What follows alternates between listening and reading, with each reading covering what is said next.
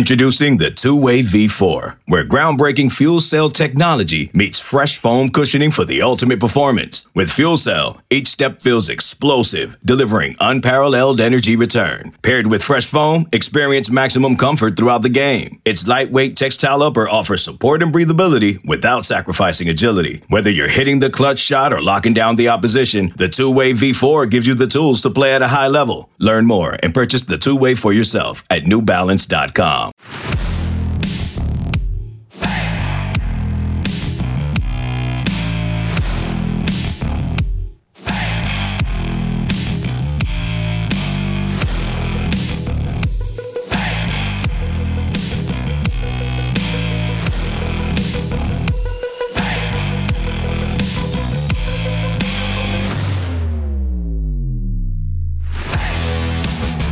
West Virginia picks up a dominant win over TCU out there in Morgantown as the Mountaineers dominated from start to finish over the Horned Frogs. Texas Tech, with a fourth quarter comeback, is able to outlast Baylor 24 to 23 out there in Lubbock. And, well, top half of the league was off this weekend as the top five teams in the standings uh, were all on bye on Saturday in the Big 12 Conference. Welcome in here to the 10 of 12 podcast. I am your host, Ryan Gilbert. We'll, of course, be recapping those two games um, on today's show, as well as previewing this weekend's upcoming three games. Those ones, hopefully, knock on wood, should be a little bit better than those games we had from this past Saturday. Those, of course, will be K State and Iowa State. Bedlam with Oklahoma State and Oklahoma. And then we've got Kansas and Texas. We'll be talking about those games with Cole Carmody. But first, here, we'll be talking about uh, the West Virginia game with Chris Anderson from earsports.com. So, should be a lot of fun here on the show today. Uh, we've got two games to digest from this past weekend, three to preview coming up. Next weekend, we'll also, of course, as we do every single show, we'll be going through our power rankings, kind of giving my reasons um, as to where the teams are ranked um, in the latest 10 of 12 top 10. Obviously, there's no movement at the top, of course, with all those teams on bye, but the bottom half does have a tiny bit of movement after this weekend's game, games of of play. We'll bring in Chris Anderson here from Ear Sports to talk about that West Virginia game. Chris, how's it going today, man? I'm doing all right. How about yourself? I'm doing well, thank you. Uh, getting right into it here. Uh, you got the win over TCU, 24 to six, out there in Morgantown. Um, what are your initial key takeaways from that game? Uh, I think it was probably the cleanest, uh, most tidy game for West Virginia this year. Uh, you know, offense kind of did whatever they wanted. Uh, I know 24 points doesn't sound like a lot, but uh, almost 400 yards offense, averaging almost six yards per play or over six yards per play, 6.2, and just kind of, I guess, mailed it in in the second half once they realized that there was no way that TCU was going to score 20 points. They just kind of just ran the ball, put it, brought in a bunch of subs, and, and coasted to victory, and, and uh, amazingly finished in three hours. It's the first three-hour football game I think I've covered in, in a, quite a long time. Would you say this was more of West Virginia's dominance or, or TCU's, I, I, guess, failure to capitalize on some of those opportunities they had? Uh, I think it was a, a, very favorable matchup for West Virginia. When I looked at it, I, I, saw a lot of what TCU had and what they do well and what they don't do well, kind of lined up with Kansas State as well. Uh, like when you when you're attacking West Virginia, the way to beat their defense specifically is is to go vertical, to to to go down the field to have a power running game kind of uh, between the tackles with a, with a running back or with your quarterback. And uh, over the course of the year, a lot of their of TCU's uh, bigger gains and and what uh, Max Duggan has done has been to the outside, and, and West Virginia's defense has just kind of proven this year that they're they're too fast to really trying to get to the edges on them. And I think that shut down TCU early, and they didn't really have an answer for that. I think there was just one player, uh, I believe Miller, I think was the last name, running back Kendre Miller. Uh, he had a couple big runs, but they didn't turn to him much. Only eight, eight, eight carries for him. So it it was really just more of a a poor matchup for TCU, great matchup for West Virginia. You, you, touched on it a little bit earlier how you know they were well balanced in this game. Doege only threw it for 212 yards, which isn't you know the best for him. But then Brown had 156 rushing yards on the ground. So you know how important is it for this offense to be balanced, like you said? Well, yeah, I think we saw it in the Texas game. Um, in that Texas game, Leddie Brown, the star running back for West Virginia, ranks top 10 nationally in, in basically every rushing category he got hurt on the first drive, and West Virginia was able to kind of and and none of the backups, none of the backup running backs were able to step in and produce the same way Brown does. So West Virginia got around that by going to the quick passing game to the edges, and that only kind of works, you know, between the 30 yard line because once you get too close to the to the end zone, uh, the defenses can play up. They're going to defend against that, and it can not only stifle that that type of play, but can turn into a dangerous kind of uh, turnover and return. So once West Virginia got close, they couldn't do anything because they couldn't run up the middle. They couldn't do those quick passes. Backup running backs weren't doing anything, and that's why West Virginia ended up with five red zone trips. Actually, I think they might have outyarded Texas for the day, but and got in the red zone five times and only scored one touchdown. I'm, I'm glad you brought up that Texas game. Actually, that was something I wanted to talk about as well.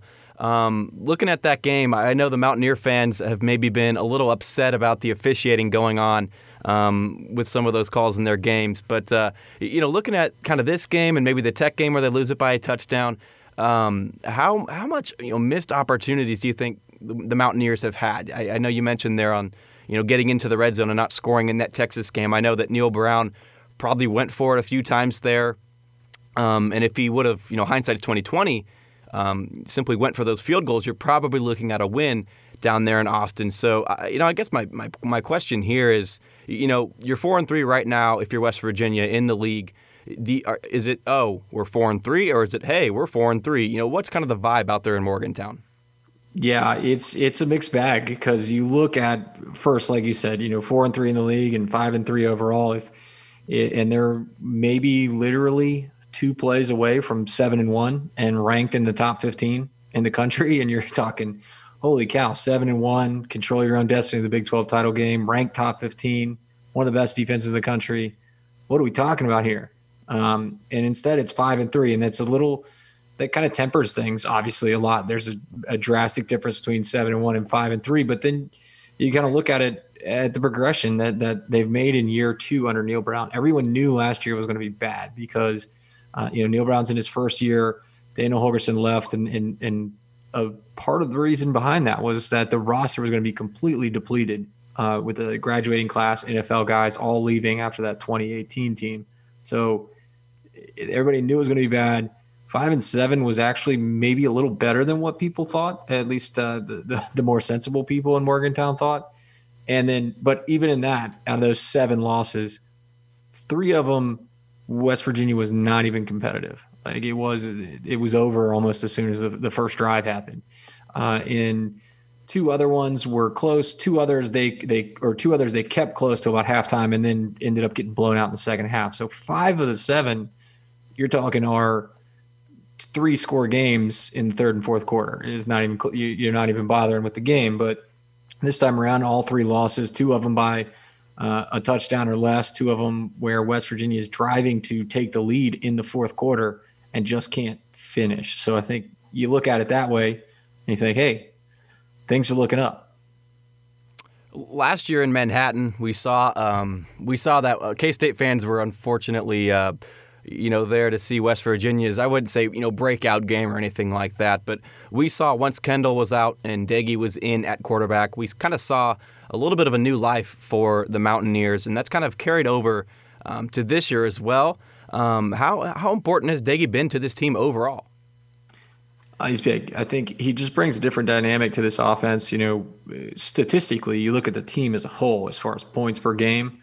Um, uh, granted, up until up until a couple games ago, because recently West Virginia has been scoring a little bit more, but it, it, the difference wasn't that great as far as total total offense or points per game once Doege came in for Kendall. But if you watch the game closely and you watch what Doege does, Kendall Kendall was Kendall can't make the throws that Doege can make, and Doege was making throws to get his receivers open, scrambling to stay open or to to keep the play alive in the pocket, and so the the the difference was drastic. Uh, I think if Kendall's in those games, if Kendall's in that Kansas State game, for instance, I don't think West Virginia wins. Um, I'm not sure West Virginia wins the TCU game either. I think T- Doege made a couple plays in those that that got WVU the win that I don't think Kendall could make. We're going to take a step back again with, with Neal Brown. I mean, even this year, you go back to that Oklahoma State game. Sure, they lost it by you know a couple touchdowns, but correct me if I'm wrong. I think that the Mountaineers had more total yards than the Cowboys. You lose a Texas game by four, you lose a Texas Tech game by seven. So, I mean, you said they could be you know seven and one. I mean, this team could be eight and zero oh right now if just you know just a handful of plays kind of go differently. So, uh, how how would you rank, I guess, or, or give Neal Brown? a letter grade. Now we're in the middle of November of his second season. Of course, you know these are unprecedented times, no doubt about that. But how would you give him a grade um, as as to how he's done in his first year and a half in Morgantown? I think it's it, has been a minus, B plus. Uh, maybe I actually I, I tend trend toward A minus uh, in part because you see the product that he's putting on the field. You see them making the progress. Uh, like I said, from a team last year that everybody was expecting four and eight, three and nine. I mean, it, it, it was things did not look good for that team last year, and instead they go five and seven with a couple late wins. This year, who knows? Maybe five and five, and it, might still end up being five and five. But uh, you know, extenuating circumstances in close games, team looks better. It's getting better. The roster is getting better. Uh, they've been finding ways to kind of build that depth and build up the talent. And I'd give him the edge from B plus to A minus uh, because of his recruiting. Uh, the first full class that he had, the 2020 class, the one that arrived in you know January between January and July, depending on if they're early enrollees or not, that was the highest rated class in West Virginia history uh, since they started doing internet rankings in hmm. 2000. And then this year's recruiting class, 2021, is a full point higher. So he's he's adding more talent in these last two classes than West Virginia has ever had. So I think that gives them a little bump and, and has to have Mountaineer fans excited about the future. Going to put you on the spot here. Um, uh-huh. With regards to the second year head coaches now in the Big 12, Chris Klieman, Les Miles, Matt Wells, and Neal Brown, um, rank them one through four. Who's done the best? Who's done the worst? I think we can all agree that, that Miles is probably down there at four, but I, you know, Tech is, you know, uh, I don't think Texas Tech's had much success there at number three, but who, has been better in your opinion, Klieman or, uh, or, or Brown? See, I would I would say that Kansas State. I I don't know the complete ins and outs of all their roster, but I felt like they weren't going to be very good this year. I believe I had them ranked ninth going in to this season. So to see what he's doing, you know, did last year and has done so far this year, I think really speaks volumes about his his prowess as a head coach. So as of right now, as of November 16th of, you know, eight games into there's both teams second or both coaches second season, I might have to give the the, the slight edge to Klieman. But like I said, I, I, I like where Neal Brown is going. I like what's happening here. And you know, I think maybe you look at in the next year. I think West Virginia is in a little spot, a little better spot to succeed next year than maybe Kansas State is. K State's got three games coming up Baylor, Texas, and Iowa State. I don't see them winning more than one of those games. Um, I mean, I don't think West Virginia is probably going to beat Oklahoma or Iowa State personally, but if they do, and K State can only win one of those games, I think you've got a real, um, you know, legitimate argument for the Mountaineers and, and, and, Neal Brown becoming kind of that that coach, that hire of the year. You're going back you know, a year before, that was really one um, that, that that looked really good. If you're West Virginia. Um, looking forward here, like I said, Oklahoma, Iowa State left on the schedule. But before that, you've got a bye week if you're West Virginia. What are you, I guess, trying to you know tweak and get your ins and outs fixed um, during this off week? Really, it's just about getting healthy. West Virginia just finished five games in five weeks. The only team in the Big 12 that's having to do that that this year. And Neal Brown said, you know, before the TCU game that that he could tell that he he could tell from his team and the way they were kind of limping towards the finish there. Uh, you know, Leddie Brown, like I said, got hurt in the Texas game. He didn't practice at all leading up to TCU. Now, granted, he ended up with over 150 yards rushing, but he said he was still banged up after the game. He wasn't 100%. So I think you know he needs to get healthy. Some other guys need to take take take some time, get a breath, get recouped, hit the training room, and then kind of get back to it on on on Sunday or Monday and get ready for Oklahoma. Because I think if you try to if you try to go into Oklahoma and Iowa State for those final two games after that five game stretch you just went through, it's not going to end well for you. Mm-hmm. Let's take a step back and look at the Big 12 as a whole. Um, where would you rank the Mountaineers right now um, in the league? Do you think they're up above Texas or K State or Iowa State? You know, one of those teams that are kind of lukewarm out there and you know competing for a top spot in the league. I think for for this year and uh, specifically, are you talking in general? Uh, just this year. Okay, this year I think I got West Virginia sixth in my I do like actually accomplished rankings and look what they've done so far this year, and I think I had them I have um no, I have them fifth, right ahead of Kansas State and TCU. I was you know I gave them the, the slightest of edge over Kansas State because they beat Kansas State. Um, because I had yeah I think heading into this past week I had West Virginia, Kansas State, TCU kind of in that same little tier there mm-hmm. of five, six, seven, and then you know West Virginia beat both of those teams, so I have given them the edge up to number five right now. What's been the biggest surprise to you around the Big 12? A team like Oklahoma, you know, loses a couple games early on. Um, Iowa State's, you know, still still very much in the thick of things. Um, you know, K State, like we said, they've shocked a lot of people. Baylor's been, you know, pretty bad to say the least. So, what's been the biggest surprise to you so far? Um, I don't know the, the Oklahoma, the two early Oklahoma losses. I, I mean, again, Iowa State and Kansas State are both solid teams, so it wasn't that stunning. Uh, but Iowa State, again, they're, they're what five and two overall, five one tops leading the Big Twelve standings right now, ranked in top twenty. Man, I was uh, I was one of the voters who had them number two. I think in my preseason poll, I had Brock Purdy as my preseason Big 12 Player of the Year. I had, uh, I don't know, I feel like eight Iowa State players on my All Big 12 team. I, I, I that might be a little high, but I was I was all in on Iowa State before this year, and again, they're number seventeen. They're five and two. They're inside track to the Big Twelve championship game, but for some reason, I feel still disappointed in, in what they've shown so far this year. I don't know if that's just because I I thought too highly of them before the year, or and had unrealistic expectations, or what, but. Um, I, I, was really thinking that they were this kind of dark horse to be a not only Big 12 contender, but maybe even a playoff kind of team talking about the Big 12 championship, who um, at this point in time, who do you think are the two frontrunners to make it down there to Dallas? Well, I think Oklahoma State uh, is a big one. Um, I mean, Oklahoma State and Iowa State lead lead right there, but I have a hard time. I, I went through this the other day because somebody was asking me if there's still any way that West Virginia could get in, and the answer is yes, but it would take a lot because the the thing is those two those two teams at the top, Iowa State and Oklahoma State, hold a lot of tiebreakers over the teams that are behind them. Um, you know, in West Virginia scenarios, the scenarios I was trying to figure out, it ends up with a big group of everybody basically finishing six and three, and that would put uh, you do all that, you go through the steps, and and West Virginia loses because the Oklahoma State game or the Texas game. So, I think if I were to pick it, I think Iowa State's good. I think they're they're in.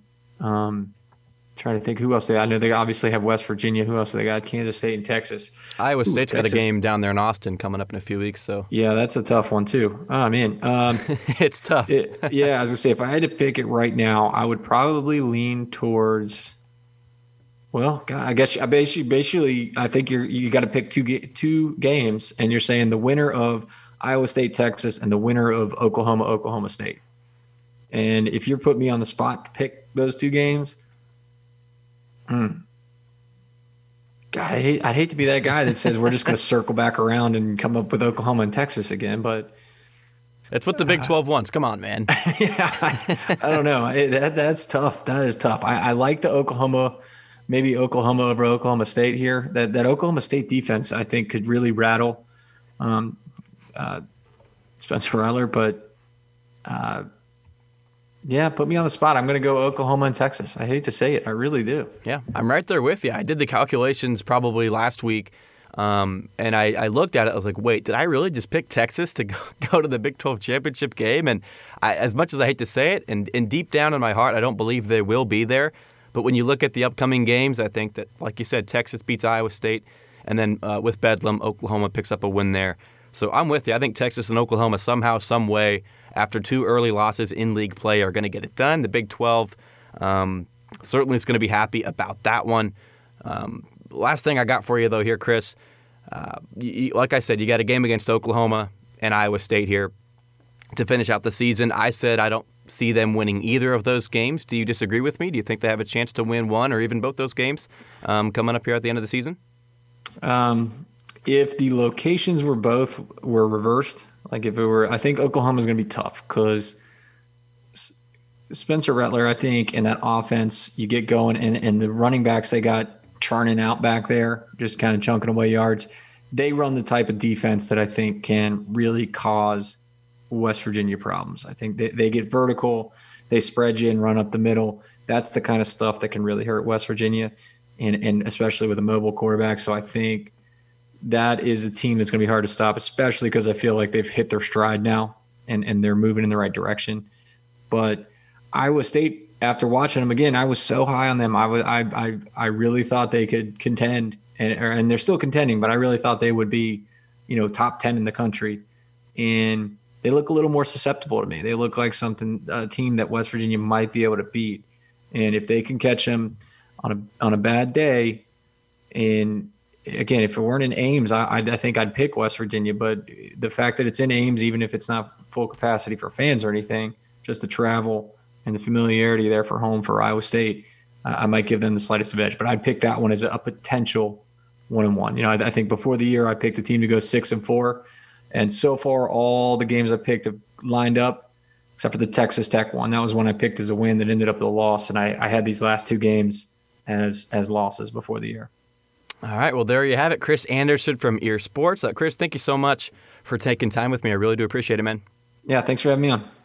That, of course, was Chris Anderson from earsports.com. Be sure to go check him out and everything they do over there. If you're a West Virginia fan, if you're a Big 12 fan, and you want to know anything about the Mountaineers, be sure to go check them out. Um, they're the 24 7 sports affiliate of GoPowerCat.com. So anything you need West Virginia related, head over there, earsports.com. Chris Anderson and his squad do a great job. That'll wrap things up here, though, for the first half of the podcast. Second half coming up your way. We'll be talking about um, these upcoming games that we have on Saturday in the Big 12. Should be a lot of fun. Also, be talking about our power rankings, kind of giving my reasons as to why I have the teams ranked where they are. Cole Carmody, he's the host of Cole's Corner podcast, will be hopping on the show with us, so stay tuned. Be right back here after a quick break on the 10 of 12 podcast. Okay, picture this. It's Friday afternoon when a thought hits you. I can spend another weekend doing the same old whatever, or I can hop into my all new Hyundai Santa Fe and hit the road.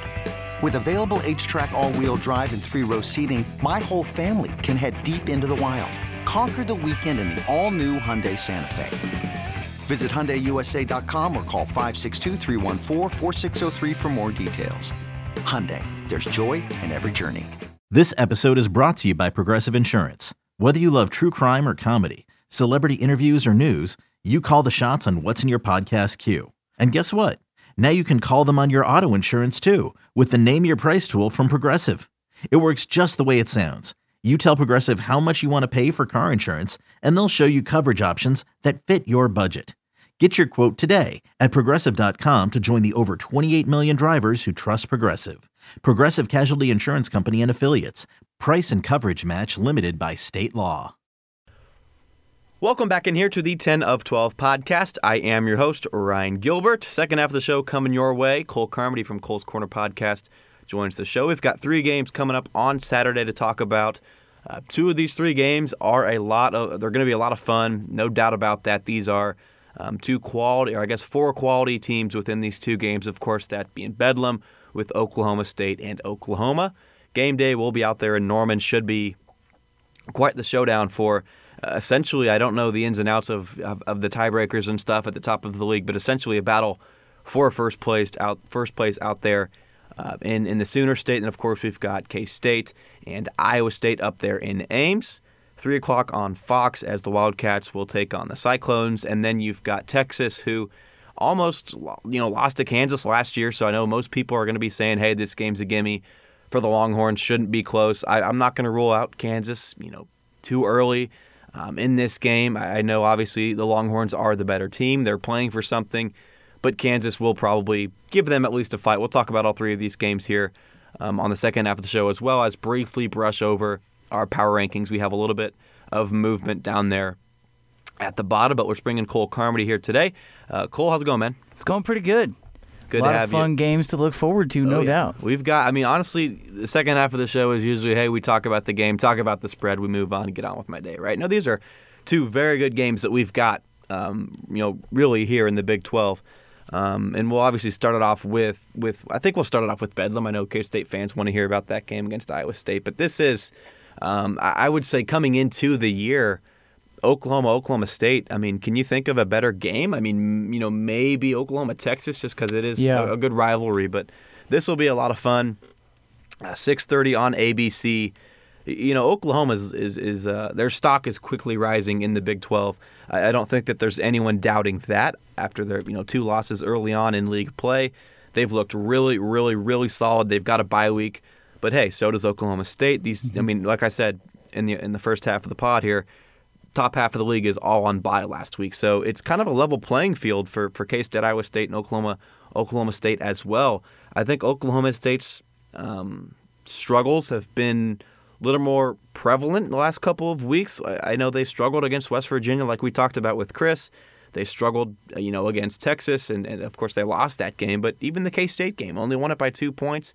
They've had their scares this season. Cole, do you think that that Oklahoma State continues to kind of struggle and, and turn the ball over and kind of rely on, you know, I'm not saying Spencer Rattler's going to have a, is it a fumble six when you, you turn the ball over and they run it back for six, but Will Howard did? I'm not saying that's going to happen, but do you think Oklahoma continues to struggle or do you think that maybe Oklahoma, uh, I guess Oklahoma State, pardon me, do you think that the Sooners would rather maybe maybe they struggle and come back down to earth after some, some quality games in, in, in the second half of the league? Well, you know, it's it's so hard to, to look at this game and really say one way or another who's going to come out on top because both of these teams, let's face it, Oklahoma had, was extremely inconsistent to start the season. I feel like people kind of forgot about them. You know, they kind of went to sleep on the Sooners, and then all of a sudden you look up mm-hmm. and they're four and two in conference play. They're number 18 in the country, and they're playing with a very legitimate chance to make the Big 12 championship game. But I do think it's important to remember that uh, I, I'm going to assume that Tylan Wallace will play in this game That's because big, yeah, that's he big. was, you know, ruled out last minute against Kansas State. He warms up, and then he doesn't play. So if he plays in this game, assuming Chuba Hubbard is healthy as well, I got to be honest. I really like Oklahoma State in this game. I think they have playmakers on offense. Not saying that Oklahoma doesn't, but I just think that I just think that this is Oklahoma State's time to really.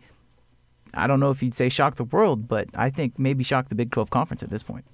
I, I don't know if it's necessarily a shock. I'm high on Oklahoma here. I think the Sooners will get it done um, at the end of the day. But, you know, Oklahoma State is pretty much the unanimous number one team. If most people you'd ask, I know that you know Chris is very high on on Iowa State. You appear to be, you know, I mean Oklahoma. It's not necessarily going to be too much of a shock. Uh, the Sooners right now are a seven point um, favorite. We're recording this on the Monday, so that of course can change. I think it was about a nine or ten point spread, so it's actually shifted in in favor of Oklahoma State uh, just by a, a hair or two. So the public's kind of with you, Cole.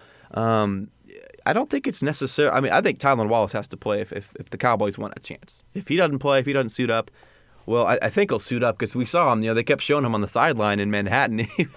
it was like he just wanted to go and play, and they weren't letting him, obviously. But he was eager. He was anxious. I think that he's going to make some big plays if he's in there. Um, obviously, when you talk about Oklahoma, that it's definitely a team where their offense is the um, the bright spot of the team, but the center defense isn't too bad. So I'm, I'm actually kind of intrigued by that matchup and, and how they'll go up against each other. But but defense, if we're, going to talk about defense, let's be fair here. Oklahoma State has the best defense in the Big 12. I don't know if there's much disputing that. You know, maybe K State's defense. If they had a better offense, who knows how you know much weight would be taken off of you know that that group of guys' shoulders. West Virginia's defense is, is fine as well, but Oklahoma State's it's second to none in my mind um, right now in the season. So who do you think's going to really? Pro- I guess you kind of answered it already, but um, just with the matchups here, you've got a really good Oklahoma State defense who's probably better than their offense. You've got a really good um, Oklahoma offense who's probably better than their defense, right? So.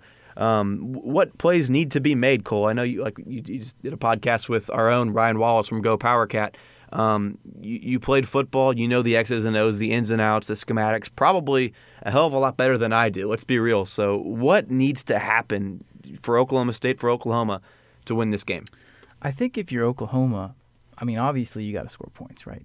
You look at their last few games 62 points against KU and 62 points against Texas Tech. And then if you want to throw in 33 against TCU and 53 against Texas. So just by looking at the statistics, the 46.1 points a game jumps out at you. But really, I think when you, when you kind of take more of a deeper dive into it, well, how are they getting those points? It's be, from big plays, from dynamic plays, from chunk plays. If you're Oklahoma State, you have to minimize those. Mm-hmm. It sounds obvious enough, but if you can limit those chunk plays, those big plays, not only are you going to have a better chance at stopping them, you're going to have a better chance at winning the field position battle. And it would not surprise me if this game is 27 21 or if it's 21 17. I think that every time we think that there's going to be a shootout, you know, in most cases it doesn't happen. You can, I mean, even for instance, the Texas game, I mean, that 53 45, mm-hmm four overtimes. It was yeah, yeah. 20s when it went into the first overtime. So I think if you're Oklahoma mm-hmm. State mm-hmm. on the defensive side of the football, you have to minimize the chunk plays. Now, flipping the script, if you're Oklahoma and you're on offense, obviously you want to get those chunk plays. But I still think you have to keep the ball out of Spencer Sanders' hands because they are so dynamic. And I think the argument can be made that if Spencer Sanders is playing his A game and Spencer Rattler is playing his B game, Spencer Sanders might be a little bit better. That's to be seen, and that's a debate for another day. But I don't think that this Cowboys offense is that far away from being at the level of the Sooners offense. You mentioned Oklahoma State's defense. I do think Oklahoma State's defense takes the edge in that department. I would love to fall in love with this Oklahoma State team. I really would because of of what we've seen, you know, their potential is really there's a lot of upside to that team. They've got probably the best wideout in the league, Tylan Wallace, probably the best running back in the league, and Chuba Hubbard, right? I think Spencer Sanders has really been the issue for the Cowboys, and not to be rude or harsh, you know, on the young guy because he is a young quarterback, but he's made some some dumb plays. We saw it here in Manhattan. He, you know, a couple throws that you're just not supposed to make. Um, I think it was six to zero, five to zero, in the turnover margin against Texas, and you know, some of them those were just freak plays. So I don't necessarily, you know, think that I personally don't think Sanders is going to make those plays again. But also, he did make those mistakes. Okay, was it a lack of preparation? Was it you know a lack of you know mental readiness, physical readiness? You know, not being ready for the snap. You know, that's a simple. Um, you know, talking with your center, hey, we're you know this is going to be a hard count here. Things of that nature. You know, there's so many things that I think that Sanders has done wrong this season, and he's got so much raw talent that. And I don't. I want to be fair here. You know, Sanders had his injury that missed. You know, sidelined him for over a month of the season. I think it was only three or four games in in, in real time because of the cancellation and the bye week they had um, early on. But you know, overall, I think it's on Sanders. I think you get Wallace opportunities. He's going to make those plays. You give the ball to Chuba Hubbard. He's going to make those plays up until the point where if the defense starts, you know, putting, you know, filling the box up, then then sure, he's probably not going to make those plays. So guess what? You've got the opportunity right there for Spencer Sanders. So in theory, I think it sounds great that, that, that Oklahoma State gets things, you know, finally uh, fixed this game. But I just don't see it. I think Oklahoma is really, really riding a train right now that I don't see them getting off of.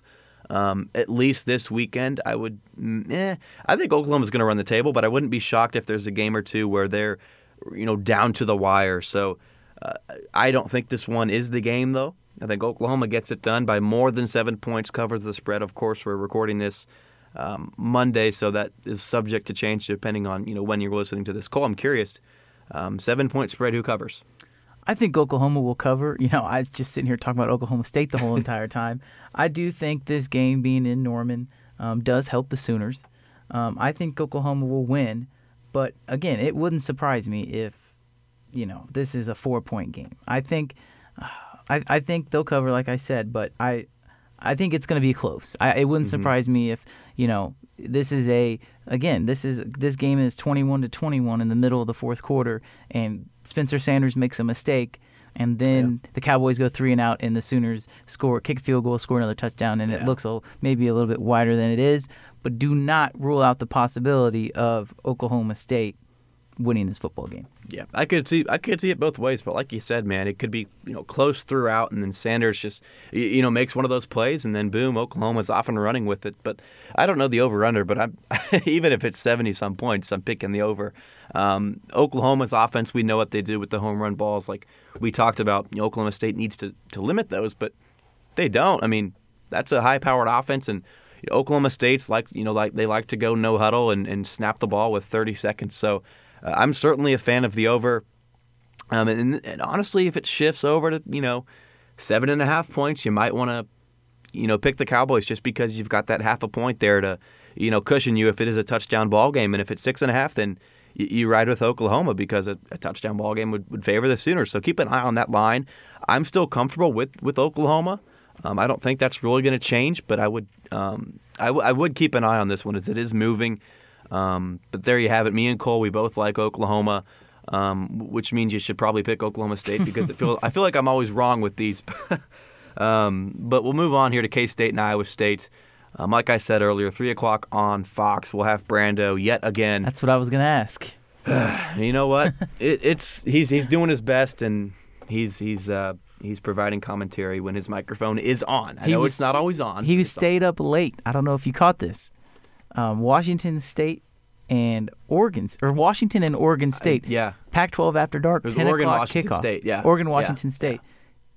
He was on the call for that game, Uh-huh. and so I got to go to sleep to Tim Brando on Saturday. night. Wow, that's just. I mean, you probably had some sweet dreams, didn't you? uh, we'll have Brando. I, I feel like this is what the fourth or fifth game feels like. We had him at TCU, um, then we had him at Oklahoma State, but with Iowa State here, I don't know how many times they've they've had Brando. What is our record with with Brando? I don't know. One and one. No, we've had more games than I swear it's Two every one? game. I don't know. Uh, we'll see if K State can can get back on the winning track with, with Brando behind the mic.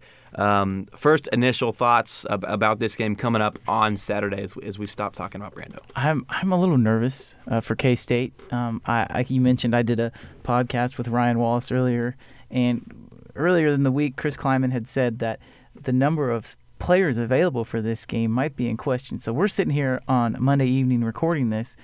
There's a chance this game might not get played. Mm-hmm.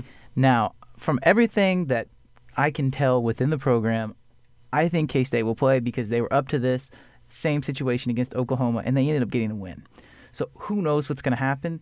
But as far as the X's and O's go, obviously, anytime you have a freshman quarterback going on the road, it's going to be difficult. I mean, Iowa State fans know when Brock Purdy's freshman year, it was the same thing. Obviously, Brock Purdy was a little bit, bit more highly recruited than Will Howard was, but it still holds true. For K State, how do you win this game? I think you have to run the football and play good defense. That's that's been the secret.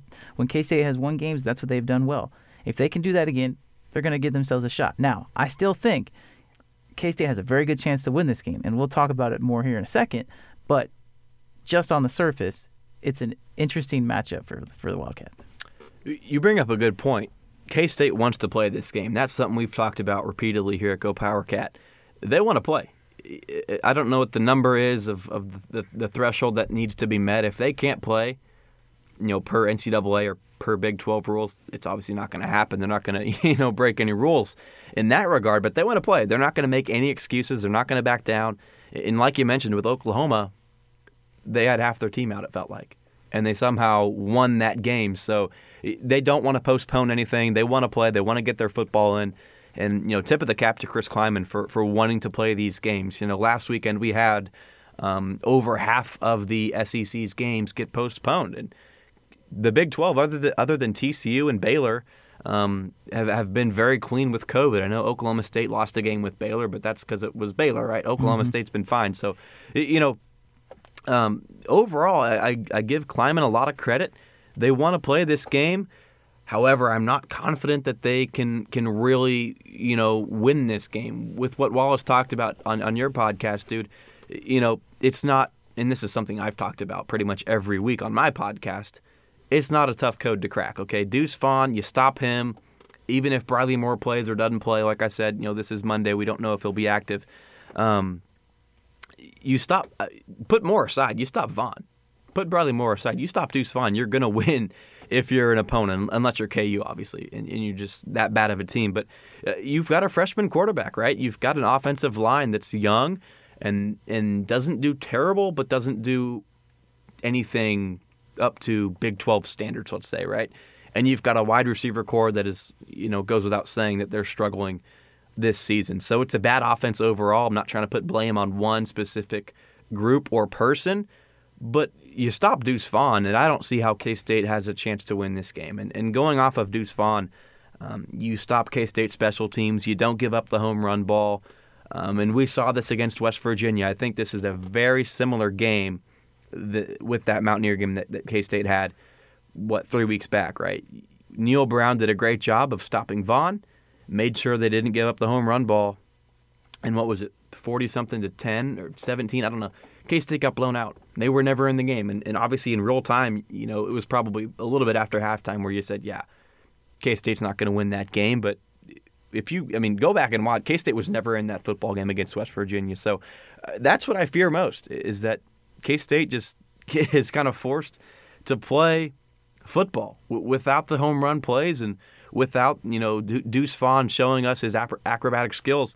I think the Wildcats struggle. I, I hate to say that. I certainly hope I'm wrong, but it's a it's an 11 point spread as of this moment, and I unfortunately um, am a fan of the Cyclones covering here. Cole, do you agree? do you agree? Do you disagree? I, I disagree. I think that anytime it seems K State plays Iowa State, something crazy happens. Right? They don't call it Farmageddon for no reason. And Is it a rivalry? Oh, 100 percent. Okay. I 100% Okay, we've been it's talking about that at, at GPC, so you've got plus one for the yes. Maybe it's just a Twitter rivalry. I don't know, but I think it's I think it's a rivalry. I think that this game, you know, I, I said run the football and play defense, and I'm sorry, but Brock Purdy at quarterback for Iowa State, he has been less than admirable. I guess you could say. Brocktober. Uh, it's not Brocktober, so you're right. Yeah, I don't know what It's- it would it's be. Bro, November. Yeah, exactly. I- I- His I time just- is done. I think he struggles in this game. I really do. K State really got to him last year in that game in Manhattan. I think this defense is astronomically better than the defense was last year. Um, I think if I think if K State scores 24 points, that they can win this game. I mean, the Yeah. first half of the the first half against Baylor last Saturday, Iowa State struggled mightily, and we saw a Baylor team that completely lost it against Texas Tech on Saturday. I just I think Iowa State is a little bit overrated at number 17 in the country. Um, I think K State's just as good as them talent wise, especially if you have Skylar quarter Skylar Thompson will be playing quarterback. I think that the Cats definitely uh, they they probably win this game. Um, I'm ta- I like K State to cover the spread. I don't think it's going to be an 11 point game. Um, I think K State can win this game. I'm probably not going to pick them to win the game, but if it's close in the fourth quarter, K State will win this game. There is no doubt in my mind about that. And if the Cats win this game, looking on down the road, I think there's a good chance that they end up in the Big 12 championship game. Ooh, there you go. Hot take here from, from Mr. Cole. Uh, you go back to Oklahoma State, how we were talking about that team's struggles and how inconsistent they've been. Um, and, and you almost feel like they're, they're close to getting over the hump and being an elite team in the conference, but they're just not there. So I'll agree. I think Iowa State's kind of in the same boat. There's a lot of hype coming into the season. Matt Campbell is, is somehow um, touted as a, a, an elite coach, which which doesn't make you know any sense. But the potential, it feels like it's there. But like you talked about, you know, they struggled against Baylor. The, you know, the game before that, I believe, was Kansas. They struggled in that one as well. So that's a team that has shown their weaknesses, and I'm with you. If K State can hang around, I think they've got a good chance. I think you 24 points. If that's certainly, uh, you know, if K State's offense can score them 24, I like their chances to, to actually win that game. But getting to 24 points is obviously the the issue, if you ask me. Can Deuce Vaughn give you a home run ball? Sure. Can special teams get you one of those plays? The defense, sure, uh, that can happen, but I, I'm very concerned um, about the offense scoring that many points. I hate to say it, but I really am. I think the defense can certainly hold them to you know 24 points or less, um, but, the offense is, is the level of concern for me. Uh, let's not forget that you know basically the last time K State went to, to Ames, that was you know the the coffin, the nail in Bill Snyder's coffin. So, uh, you know we've got a, a I wouldn't say a majority, but a good number of these players remember that. And I know they love Coach Snyder, and, and that was not the way they wanted to go out. Um, K State was was looking like it 100% going to be playing for a bowl game, and that just kind of vanished there. Um, I don't remember what the it was probably a two touchdown lead or so in the fourth that, that K State ended up blowing. So I think they're going to come out firing. I, I do see the reasons to believe in K State in this game. Um, but it, with with regards to COVID, K State's banged up, and you know Briley Moore is a difference maker. But with or without him, I, I think with him it'll, it'll make it a little bit closer. But without him, you know K State doesn't stand. Um, I don't think too much of a chance in this game. It is very tempting. You bring up some really good points, man. That that K State's got a good chance to cover the spread. But I mean, let's be real here.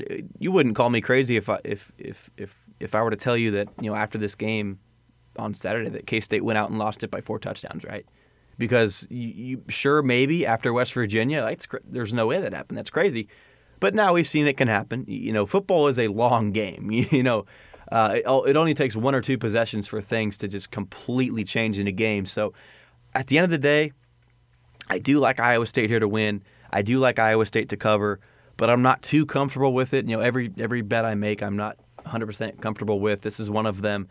Um, yeah, final thoughts here. I know we could talk about K State pretty much all day long, um, like we've been doing for years, man. But what's your final you know, takeaways um, heading into Saturday? I think the weather plays a big role in it too. Um, it's uh, sunny and 75 degrees out here in Manhattan.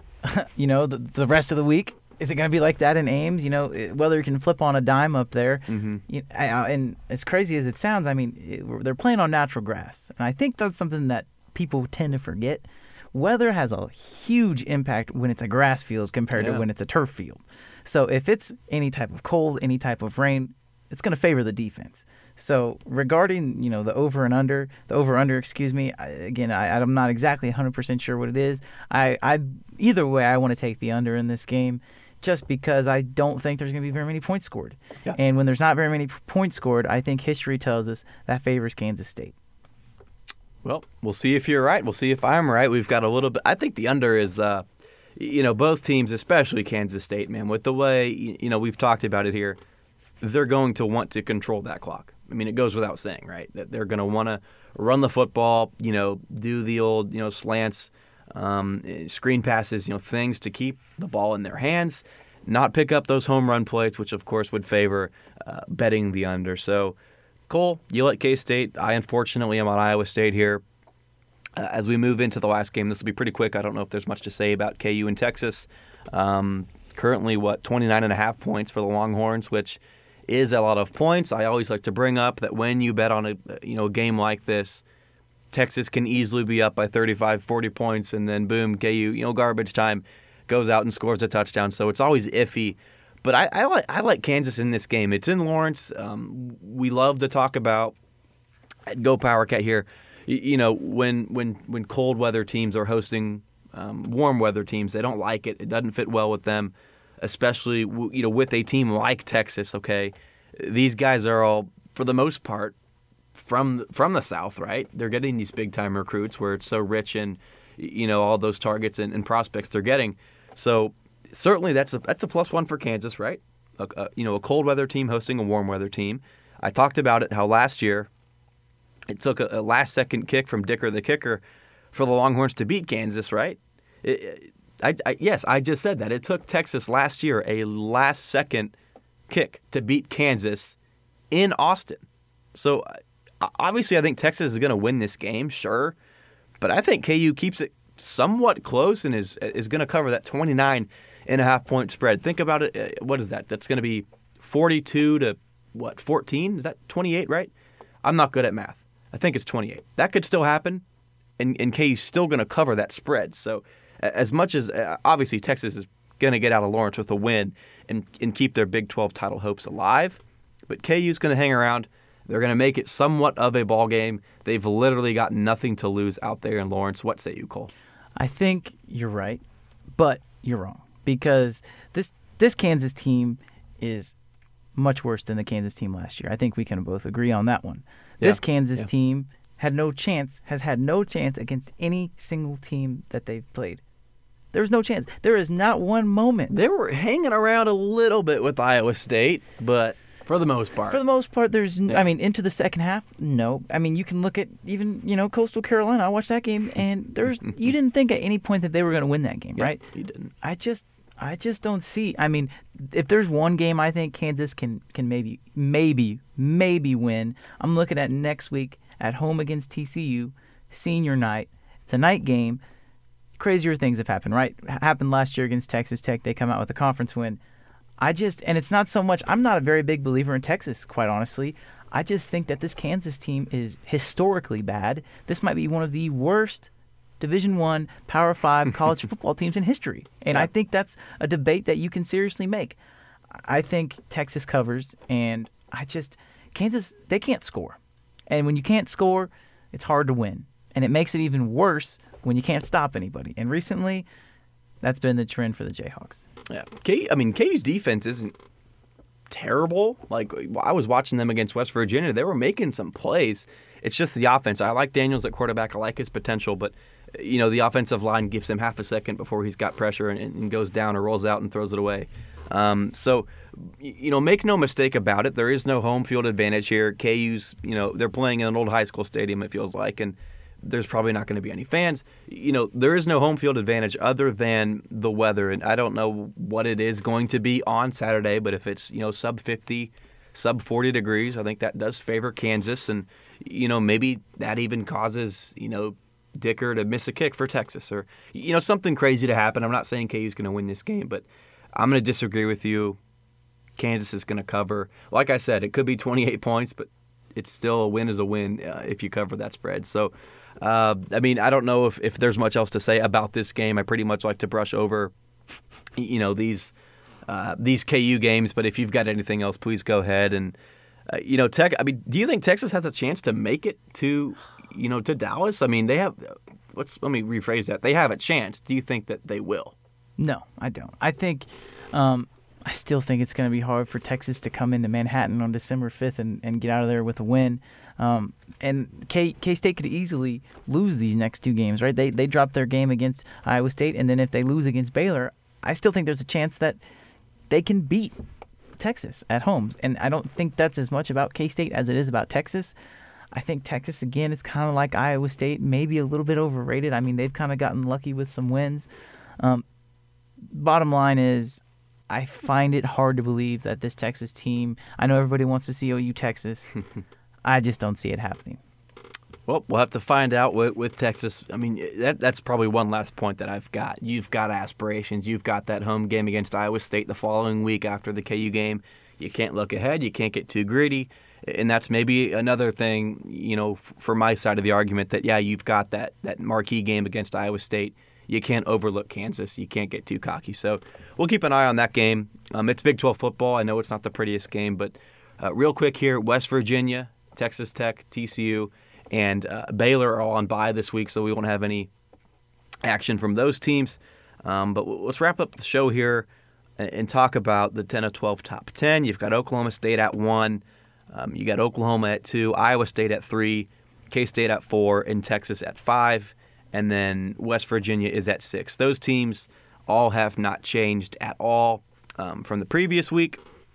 So if you're curious as to why those teams are, you know, where they are, I'd encourage you to listen to last week's episode. Skip ahead to the last half of the podcast, and you can kind of get, you know, all the insights and information as to why I think that. But uh, you can maybe make an argument for West Virginia hopping, you know, a team like Texas or K State. You know, I mean, you can make your arguments, but I, I don't know if there's any sort of you know hot take in, in those top six teams. Would you agree that those are those are pretty you know conservative calls? I would rank them. I would rank them exactly like how you have them. I mean, again, you, you bring up West Virginia, and I'm sure Texas fans think that they should be number three, yeah. right? But yeah. I I think that's how it shakes out as of this moment in time right now. Yeah. Well, thank you for agreeing with me. I, th- I feel like you're the first person on this earth to do such a thing. uh, we we've got number seven Texas Tech here, and this is the only the only change is Tech at seven and now TCU at eight, which is if if if I were to tell myself or tell you at the beginning of the year that Tech, whether it be you know nine ten or or five six, right now it's it's seven eight here with Texas Tech above TCU. I don't think I would ever believe anyone that told me that Texas Tech would be above TCU, but they are. Um, you know the weather was not pretty out there in Lubbock. It was very windy. It was like a, a dust storm here um, like we're used to seeing it in Kansas sometimes. Did you see the wind? Was that two nights ago, three nights ago? Oh, ridiculous. Windy. It was so windy here in Manhattan. No, it was crazy. Um, a win was a win. You know, it wasn't pretty, but you beat Baylor at home 24-23. You've only got two wins in conference play. I totally do get that.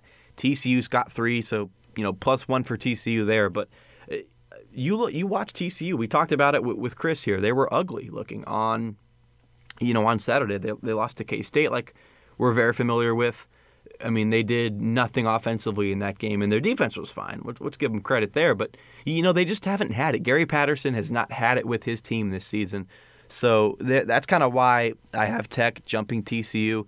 Tech's got a lot of potential. I mean, they really do. Colombi's a really good quarterback. I like what he's doing, and I don't think TCU just has much going for them. I really don't. Uh, number nine's Baylor. Number ten's Kansas. I don't think you can dispute um, those two teams at the bottom. But what say you, Cole? Do you, do you think that, that Tech is, is the better team than TCU? I do actually. Um, real quick, did you see that tackle? I, his name escapes. I Schooler, I believe it was his name, but it was a great tackle, and he saved. It was really it was a game saver for for Texas Tech. Uh, mm-hmm. Uh, Charlie Brewer was going mm-hmm. in for a touchdown. He makes a tackle. They ended up yeah. having to kick field goal. Texas Tech wins by one point. Yeah, I think that might be kind of the switch that turns them around, right? Texas Tech has always been mm-hmm. offense, offense, offense. Well, now if they can play some defense, all of a sudden you're looking at a team that, you know, I'm not saying that they're going to be good next year, but if they have a West Virginia type of season uh, as last year's West Virginia team, I think that's a realistic possibility. Obviously, um, Matt Wells came in at the same time as you know Chris Klieman and Neal Brown, so I think they're kind of a year behind West Virginia's rebuild, maybe even two years behind. But I think they're trending in the right direction as opposed to TCU, where I am not sure really what's going on in Fort Worth, quite honestly. I mean, this was a team that had shown signs of life, but it just doesn't look like they want to play right now. And I don't know if that's coaching, if that's buy in, or what that is, but that definitely has to be addressed. Yeah, that was a question on the, on the Power Cat Questions podcast last week.